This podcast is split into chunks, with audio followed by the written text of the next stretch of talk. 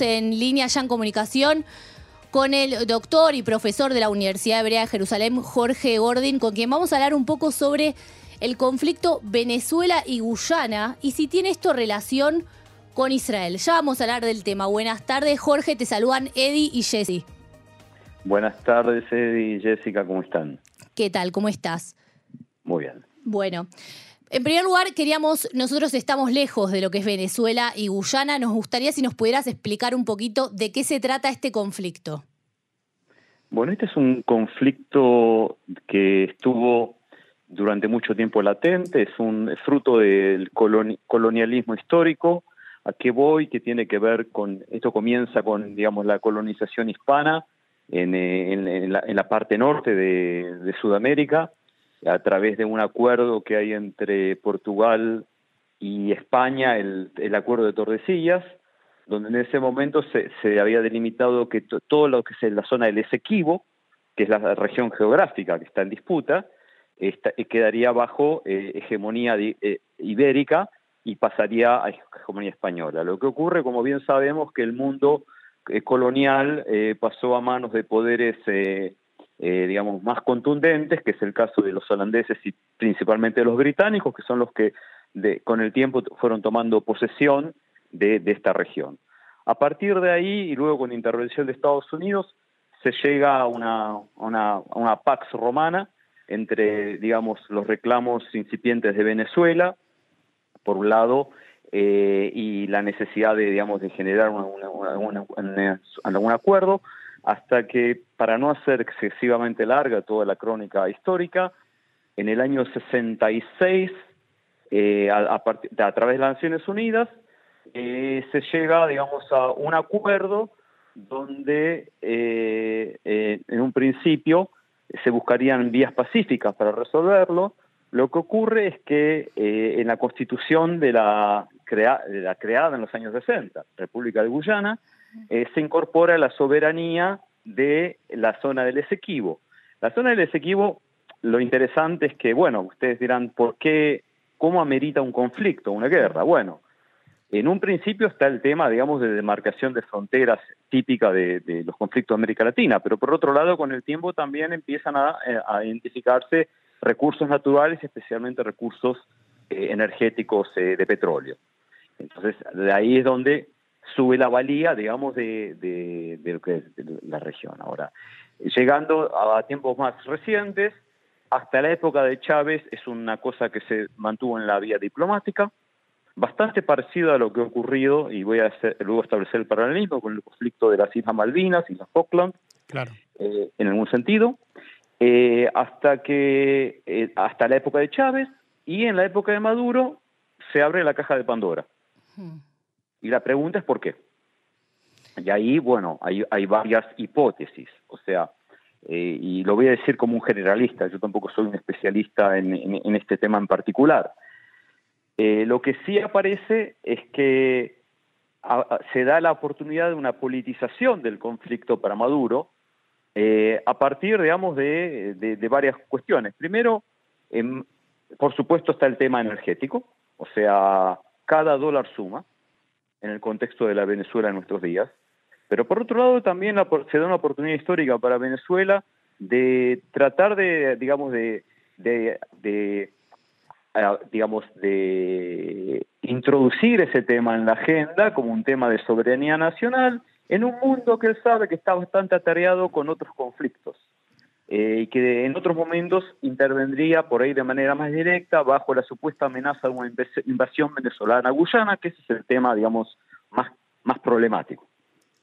Como bien me mencionabas recientemente, em, hablabas de las necesidades un poco también políticas, económicas de Venezuela.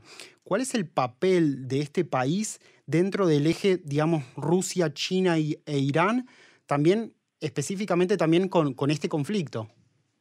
Bueno, quería llegar a eso, o sea, pero antes de, digamos, eh, antes de, pasar a lo que sería la dimensión así internacional estratégica, eh, el tema, el valor para Maduro, en un principio desde el punto de vista, no solamente por, por la contingencia económica eh, y la contingencia política a corto plazo, sino hay un tema también de, para él es comprar acciones en el mercado de valores populistas, eh, en el término de mediano y largo plazo. Él se ve como, como presidenciable eh, en la medida que la política autoritaria actual de Venezuela se lo permite.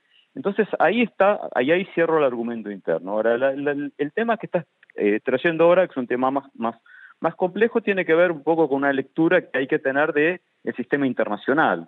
O sea, eh, el, alineamiento de Venezuela con Rusia no es nuevo, eh, empieza en la época de Chávez, cuando se da la gran transformación en Venezuela, y, los, el alineamiento con China, que es más moderado, tiene que ver con intereses económicos más, más recientes.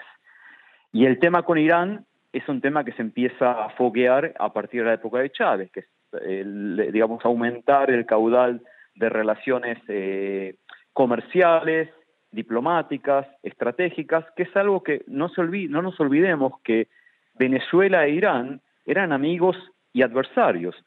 Está hablando de los productores de petróleo más importantes del mundo, eh, miembros del, del, cartel de la OPEC, que en momentos se han eh, unido y en momentos se han enfrentado. Entonces, no hay que olvidarse ese punto. Ahora, si pasamos al tema internacional, acá hay una cosa, y, para darte una respuesta larga, que la cortaré en la mayor medida de lo posible, hay primero hay que hacer una lectura sistémica. O sea, la transformación de Venezuela tiene también que ver con la transformación de las relaciones internacionales, de pasar de un mundo bipolar de la época de la Guerra Fría a una suerte de unipolarismo inestable y desafiado, donde hay un una sola potencia hegemónica pero que no es tan hegemónica como solía ser, lo que es el caso de los Estados Unidos. Y luego tenemos, digamos, dos grupos de poderes eh, importantes que no se han terminado de establecer. Por un lado está el caso de China, que su legitimidad tiene, que ver con la capacidad de haber, a partir de haber abierto su sistema económico, generar toda una, suerte de, de, capacidades estratégicas, y por otro lado también aparece la Unión Europea, que no termina de consolidar, digamos, un rol importante en las relaciones internacionales desde el punto de vista de lo que tiene que ver con los temas eh, militares y estratégicos. En ese contexto se da un vacío, se da lo que se una, una crisis de, vacío liderazgo hegemónico y bueno, donde vemos que eh, los eh, poderes del mal, como se lo suele llamar, aparece Irán, aparece Rusia, aparece Corea del Sur, aprovechan estos intersticios, digamos, de estructural en el sistema internacional para hacer valía de sus intereses a corto, mediano y posiblemente a largo plazo. Esa es, la visión sistémica. Y acá es donde hay que entender qué es lo que ocurre con Venezuela. Venezuela en ese sentido no, no es un caso diferente de lo que ocurre en los pequeños conflictos eh, bélicos que nosotros vemos alrededor del mundo. Aunque en el caso de Venezuela no estamos hablando de un conflicto bélico, estamos hablando de un conflicto diplomático por el momento. Ahora, ¿por qué se bajó Venezuela y por qué ahora quiso como reactivar? Porque entiendo, vos comparabas recién de alguna forma con eh, la guerra de las Malvinas en Argentina y bueno, se activó ese tema por cuestiones de la decadencia que tenía la dictadura en ese momento, etcétera, y hay otros factores. ¿Por qué, por qué sucede esto ahora con, eh, con Venezuela que activó el tema y después se bajó? Bueno, eh, Primero, para aclarar el, espíritu de mi comparación, digamos, entre el tema de las Malvinas tiene que ver con el, legado de desprolijidad, digamos, de, los resabios del colonialismo británico. O mm. sea, en América Latina en particular, porque eh, las fronteras en, Asia y también en África quedaron más claramente demarcadas eh, en lo que abandonó el colonialismo británico de lo que fue en, América Latina. Las Malvinas es una, una prueba consecuente de ello. Claro. Ahora, ¿Por qué, ¿Por qué, este juego de, digamos, de, digamos, de aparecer y desaparecer, como vos bien lo decías? Bueno, yo creo que eh, acá hay un tema, hay un tema de otro poder, el, digamos, la superpotencia latinoamericana, si lo podemos llamar de esa manera, que es el caso de Brasil. No nos olvidemos que tanto Brasil como por otro lado Canadá tienen relaciones comerciales muy importantes con Guyana, también estratégicas, de modo que Maduro ponderaría que cualquier, eh, digamos, invasión de Guyana involucraría posiblemente una, una, acción no predecible por parte de Brasil.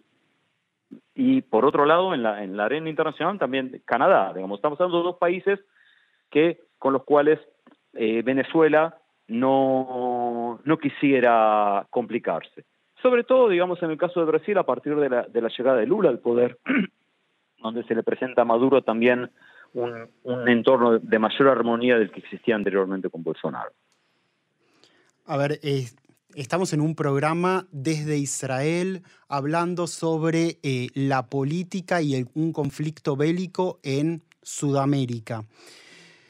¿Podemos explicarle eh, cuál es la relación actual, digamos, de este conflicto de Venezuela, de Guyana con Israel? Digamos, ¿qué semejanzas también puedes encontrar, digamos, entre este conflicto y lo que está pasando aquí en Israel entre Israel y el grupo terrorista Hamas. ¿Hay alguna similitud en este conflicto? Bueno, desde el punto de vista de, las características de los conflictos, yo creo que no. Ahora, yo sí eh, tengo una hipótesis que tiene que ver, digamos, con, con una, una explicación de índole nacional, a nivel nacional, doméstica, que tiene que ver con que estamos viendo en el mundo un renacimiento del populismo. En general, el renacimiento populista, que tiene que ver con la llegada al poder de líderes eh, eh, al estilo Trump en sus diferentes manifestaciones, es un fenómeno que es de la derecha y que es de la izquierda. Eh, lo, que, lo que de alguna manera mueve, digamos, la retórica o el valor agregado que tiene para Maduro tiene que ver con el afianzamiento de su liderazgo populista dentro del contexto venezolano. Ahora, si llevamos esto al otro lado del espectro ideológico, político, podría esgrimirse, digamos, la hipótesis de que, por supuesto, para Netanyahu, y eso es lo que aparece todo el tiempo en los medios, este conflicto, de alguna manera, le sigue viniendo bien en términos de, como se diría en España, marear la perdiz, que es evitar, digamos, todos los conflictos eh, judiciales, etcétera, etcétera, a las cuales se le debería enfrentar, que, que, aparecieron ya eh, de manera clara en todo lo que fue el debate sobre la reforma, la reforma judicial, eh, etcétera, etcétera. Entonces, ahí sí hay un tema, digamos, de, de, no diría maquiavelismo, pero cuasi maquiavelismo, que tiene que ver, digamos, con reforzar perfiles de liderazgo personalista, eh, posiblemente más populista en el caso venezolano que en el caso israelí. Ahora, Jorge, eh, leyéndolo en el marco de estos ejes que veníamos hablando, Estados Unidos por un lado y el eje de China, Rusia, Irán, podemos, y Venezuela en América Latina, ¿podemos pensar este conflicto en Venezuela como un capítulo más de estas guerras que estamos viendo eh, Rusia-Ucrania, eh, acá en Israel? Como un capítulo más y no como estas grandes guerras que veíamos antes, como la Primera Guerra Mundial, la Segunda Guerra Mundial? Yo creo que la hipótesis esta de pequeños conflictos que estás esgrimiendo es una, hipótesis eh, bastante interesante y, bastante eh, sostenible. Ahora, yo no creo que a partir de lo que vemos que está ocurriendo en Venezuela, eso sería una confirmación de esa hipótesis. Eh, porque por ahora lo que ha habido es, manipulación retórica y estratégica. O sea, eh, no nos olvidemos que a, Maduro le sirve de mucho tener enemigos. Fíjense que hasta la llegada de Petro al poder en Colombia, Colombia era, digamos, el enemigo de rigor retórico, que tampoco estamos hablando de más allá de, algunos eh, tiroteos inocentes, nada, nada que comparar con lo que ocurre, por ejemplo, entre Israel y Hezbollah, eh, de mucho menor calibre, es un, elemento, digamos, de, digamos, de, que aceitaba la maquinaria, digamos, populista doméstica. Ahora, yo personalmente lo veo en esos términos. Yo no creo que, eh, inclusive, si se avanzase en el conflicto, que yo no veo una invasión, eh, digamos, territorial pero sí otro tipo de intervenciones, a lo mejor ahí podríamos empezar a, ver eso como un ejemplo, aunque no creo muy contundente, de tu hipótesis de que en lugar de haber, haber ahora grandes guerras con conflictos concentrados, tenemos como pequeños teatros bélicos eh, descentralizados, dispersos eh, alrededor del mundo. Ahora, de todas formas, sí vemos en los últimos tiempos un avance de este eje hacia lo que es el territorio de América Latina, porque tenemos también este pacto que firmó Irán con Bolivia, por ejemplo. O sea, tenemos como un avance ahí hacia, hacia esa zona. ¿Cuáles son los intereses? Bueno, ahí hay que, hay que hacer la salvedad de que cuando hablamos de América Latina eh, como una entidad homogénea, eh, eso no está avalado empíricamente, eh, particularmente en este tema. O sea, mm. Bolivia, Bolivia es un, un, país que, fíjense, la actitud respecto de Israel también. No nos debe sorprender de que precisamente el alejamiento creciente que tiene Israel tiene que ver con el incremento de las relaciones comerciales eh, y generales con, con Irán. O sea, Irán ha intentado, o sea, acá si hablamos de tanto de China, en el caso de China es obvio, China entra con, el talonario de cheques, con inversiones, o sea, eh, y, ahí, y de ahí no escapa ningún país en América Latina, incluyéndolo a Brasil. O sea, esa es la, la, la, diplomacia de, la inversión, del dólar. Ahora, eh, el caso de Rusia, bueno, Rusia no tiene demasiado por ofrecer en ese sentido en comparación a China, e Irán tampoco, pero Irán lo que no ha logrado a través del terrorismo, estoy hablando principalmente de los de los eh, de los eh, atentados terroristas en, en, en, caso de Argentina, lo intenta hacer lo que se diría con el soft power. Y el soft power es precisamente, digamos, en el caso de Bolivia, digamos, intercambio de relaciones comerciales. Entonces, respondiendo a tu pregunta, yo no creo que se puede hablar en este momento de, un, de una estrategia uniforme de estos tres poderes del mal, por llamarlos de esta manera, mm. en todos los países de América Latina. Ahí tenemos grandes diferencias. Y mm. posiblemente lo que ocurra ahora en Argentina, a partir de la elección de, de Milei, de Javier Milei, eh, va a ser muy interesante, porque precisamente vemos que Argentina pasa, por lo menos desde el punto de vista retórico, a un alineamiento casi total con Estados Unidos y también con Israel. ¿Cómo pensás que puede operar eso en, eh, en la región? E, este cambio de, Argentina con la presidencia de Milei, leyéndolo en, en estos ejes que, que, venimos hablando. Bueno, Milei, Milei va a tener que demostrar al mundo, pero también a América Latina, que tiene la capacidad de resolver el problema más importante que tiene Argentina, que es el problema económico. Si él logra acumular capital político a partir de algún tipo de resolución, o por lo menos no empeoramiento de la situación de Argentina, el campo, digamos, de liderazgo a nivel regional de América Latina, por supuesto que se va a incrementar. Yo creo que en Argentina las cosas están tan mal que mi ley no se podría permitir el lujo de entretener, eh, digamos, su incapacidad de resolver los conflictos en Argentina a partir de convertirse en un gran paladín internacional. Argentina está en este momento al borde de la hiperinflación. Entonces, eh, resumiendo, eh, si él es capaz de hacer los deberes del hogar, en lo más importante, posiblemente vamos a tener eh, un liderazgo internacional, por comparándolo con, con el periodo menemista, por ahí más contundente y más positivo para Argentina y también para el mundo. Jorge, durante estos minutos te has referido al eje, digamos, Rusia, China, Irán. Hemos conversado sobre esto, pero ¿cuál es el rol en este conflicto entre eh, Venezuela y, la Guyana eh, de Estados Unidos? ¿Y cuál es su, necesidad también de, estar atento a lo que pase allí?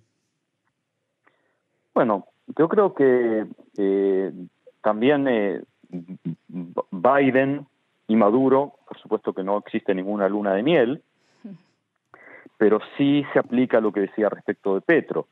O sea, eh, de manera muy tímida y de manera encubierta, Venezuela, bueno, las relaciones comerciales las mantuvieron siempre, que es la, compra de, crudo norteamericano de Venezuela. Pero además de eso, nosotros vemos que en los últimos años, por lo menos, bueno, desde que Biden llegó al poder, existe, digamos, una, no sé, una cierta, digamos, eh, tranquilidad o, digamos, o, ausencia de antagonismo y hostilidades como las que había anteriormente eh, entre Venezuela y Estados Unidos. Y yo creo que la actitud de Estados Unidos hay que ponerla en ese contexto. Y aparte Estados Unidos en este momento está realmente, eh, vamos a, a, ponerlo en términos bastante sencillos, ocupada en otros menesteres. No solo las próximas elecciones presidenciales, sino, digamos, la, gran caja de Pandora, eh, aún entrecerrada, que es lo que está ocurriendo acá en nuestra región, eh, cuando todavía el tema de Ucrania no está resuelto. Entonces, esgrimir, digamos, eh, alguna actitud contundente, que por ejemplo, bueno, a lo mejor, digamos, si Venezuela ocupase militarmente Guyana, por ahí otra sería la constelación. En el contexto, digamos, de, diatribas eh, retóricas y amenazas, yo no veo por parte de Estados Unidos que, que haya ninguna acción contundente o palpable. Ahora, llegada al caso, ¿vos ves, por ejemplo, un Estados Unidos enviando la cantidad de ayuda que envió a, Israel, por ejemplo, en caso de darse un conflicto al área de Venezuela? No lo creo. No lo creo porque los intereses estratégicos de Estados Unidos. Eh, el único interés estratégico de Estados Unidos sería el tema del crudo. Hmm. Eh, en este momento, eh, Maduro no constituiría un peligro, digamos, de teoría de dominó que, digamos, eh, regímenes de, autoritarios de ultraizquierda eh, se esparcerían por toda la región. Tenemos eh, siempre el caso boliviano como un caso que, que se ha moderado desde la salida de, Evo Morales, pero básicamente si nosotros miramos lo que ocurre en, el cono sur y lo que ocurre en América del Sur, eh, ese peligro no existe.